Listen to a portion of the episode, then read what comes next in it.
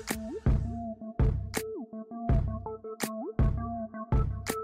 欢迎来到房仲小武的频道。大家好，我是张仔，我是小曼。我前几天看到有一个网友收入七万块，他就说反正有闲钱，他就去买房子。七万块可以买房子啊？就是一边存啊，啊、存到钱就去买啊。反正他就是后面提到说，他现在已经买了两间套房在租人家，他想要再买第三间。那应该还蛮有钱的。一般上班族来说，两间觉得就还蛮多的。他说，我用这样子的循环，然后一直慢慢的买，买到后面，如果他有一个被动收入之后，他可不可以直接就退休？他如果资金够，可以啊。可是我觉得它里面其实蛮多细节都没有提到啊。你这样子讲，我们就很担心他是现金族还是贷款族。对啊。假设以这个网友的状态来讲，第一个当然就是你要思考你的房子有没有房贷。反正有房贷，你就会有利息啊。啊，那个利息就是会吃掉你的投报率啊。以我们现在的房贷讲是两趴嘛。问题是你没办法确定说，哎，以后的房贷利率会不会继续升啊？这也是个未知数啦。你要买，你就要承担这个样子的风险在啊。而且第二件事情，我觉得是他没有提到说，哎，我今今天如果真的要有被动收入要退休，多少算是可以退休啊？两万块省吃俭用也算是够啊。以刚才他说的月薪七万，他还想要买第三间，我觉得他很省的。像前阵子我们要成交那套房，大概两百多万，因为套房本身的贷款成数就没那么高。如果今天不想要贷那么多，我们算两百七好了，这些过户费用都把它算进去。比如说我自备五成，你今天可能要抓大概一百四十万的头期款，代表他已经存过了两百八十万的概念了，我觉得会想买第三间，应该是有赚到钱，他才会有这种想法。可是我觉得他也没有去想过说之后的房市的涨跌幅啦。反正我就是长期投入，并不是说我今天只是做一个中期，后面要获利了结。所以他做的是说，哎，我就是长久性的投资出租。可是我们都知道，房子它一定的屋龄就是会有一些需要整理的地方，尤其像那种大楼式的套房屋件，每个月会有管理费。再来就是漏水，其实。这个就是有关于投报率，比较近的都会去算那个投报率了。我们之前其实就有聊投报率，每个人的算法都不太一样，因为我们房子就是有房贷，所以有些人他会说开杠杆，就是我用一个比较少金钱去做一个比较大金额的投资。比如说我今天一千万的房子，只要拿两百万出来，我就可以买了。这种方式就是开杠杆。可是啊，你要想杠杆的东西，我开多了也是会有一定的风险。比如说我收入只有十万，可是我今天杠杆如果开很多，买很多间房子，每个月的房贷可能是已经超出我这个十万了，那是不是就是一个风险？一般人也不会这样子做了。所以有些人投报率他是拿投起来算，啊，有些人就拿总金额来算。就像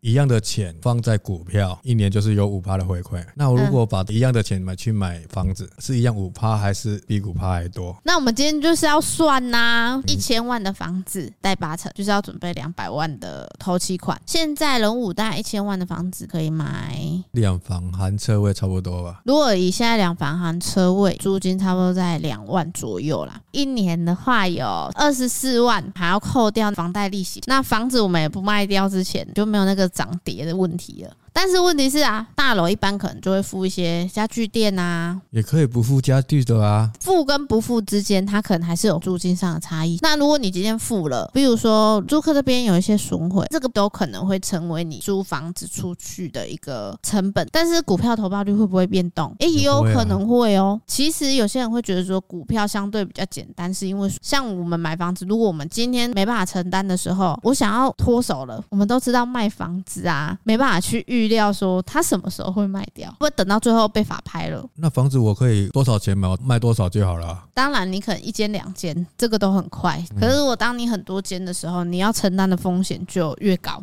而且啊，你靠着出租房子想说你要退休，我自己是觉得有时候理想跟现实就是会有差距。我们总是会觉得说，哎，算起来好像很美好。套房来讲，今天买了两三间，然后你看我一个月租个两万多块，算都嘛算的很好。但是现实面呢，就是我那么多间在出租，哎，我这样子就够用了，真的够用吗？多少才叫够用？像一般来讲，生活开销，我们就算一个人就好了。早餐一百，中餐一百多嘛，晚餐一百多。就三百，不要三百，四百好了。好，一天四百，一个月三十天，这样子就是一万二了。电话费一千块，还有钱，交通费多少？几千？这样子打底就一万四了。那我们再算大概六千块，就是你的杂项。每个人开销两万差不多。这这样子算起来，以后要退休两万块，你觉得够吗？就像你之前说，一个人如果要退休，最少要一千万嘛。哎、欸，几千万你要我看他用到无钱的时阵，过来是卖厝啊，啊不看见那要搞钱，我已经无钱啊，无要安怎？天公伯阁要搞收，政府的补助金讲我都支持我挖了。所以够用是什么程度？那个网友就说他一个月收入七万，好，你要收到七万，问题是你的房贷什么时候要缴完？不是都是三十年、四十年？四十年还要看年纪啦。我再过个几年，我可能没办法贷四十年的啦，因为那个要够年轻。哎，一般来讲就是二十、三十吧，没有也是要看年纪啊。而且你要想，四十年的跟二十。年的房贷利率上面可能会有差哦。银行把我的钱赚走了，就代表我少赚了啊。你资金够的话，根本就不用银行啊。但是我跟你讲，全部投进去啊，投报率又不一样了。像我们前面讲的，啊，我们买一千万的房子，然后我们过户零零碎碎的钱，我就赚二十万，等于说你拿现金出来就是一千零二十万。那如果你租金就是我们刚算，每年收二十四万，投报率只有两趴呢。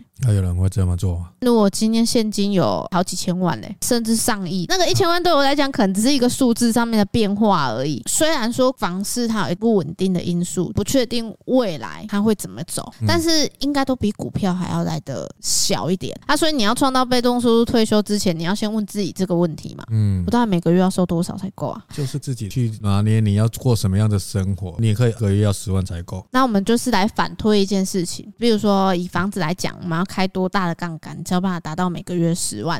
当然，这之中。你可能还有一些其他的东西在里面，但是我们先算股票比较简单，可能五趴的 ETF，我到底放多少钱才可以达到这一百二十万嘛？一个月可以拿十万回来，嗯，多少？两千四百万。哇哩嘞！等于说你要先有两千四百万的金额全部都投进去，然后你才能够每年收回十万的这个现金。北部北建嘛，我两千四百万。那你买房子出租，我们都不算空窗哦，就是每个月租两万，每年可以收二十四万。如果要收到一百二十。十万的租金，代表说呢，你要先买五间，但是因为现在有些人他可能会用房贷嘛，但是问题是，如果我今天是买了之后我付房贷，必须要先把我的房贷先清偿完哦，这个十万块才是我实际拿的。可是我觉得这一个都是理想化的过程，对，就是没有扣东扣西。其实回到原本那个网友问那个问题，就是说我这样子的行为到底可行不可行？我觉得不可行。为什么？第一，我的资金不到那边，可能要贷。款啊，然后修缮问题，还有空窗期，我没有多的资金去补。就是你这本无够啦，啊、你个不可以出来凭贷款，你就是不够用。像这样，我就会去用在股票上啊，不炒股的对吧？不是炒股，省外钱也使用，省得意。我要坑登记的嘛是也使，只讲我改下钱坑的股票啊那里。当然啦，有些人他对于出租房屋，然后有一个被动收入直接退休，这个做法其实也是可行。怎么说？因为我也是有看到一些资金比较多的，像是有一些客户，他就是早期。投资股票啊，可能在慢慢积累。对他来讲，这一笔资金是短时间之内完全都不会用到的。所以我买房子，我出租给人家，就是准备我要退休用。然后呢，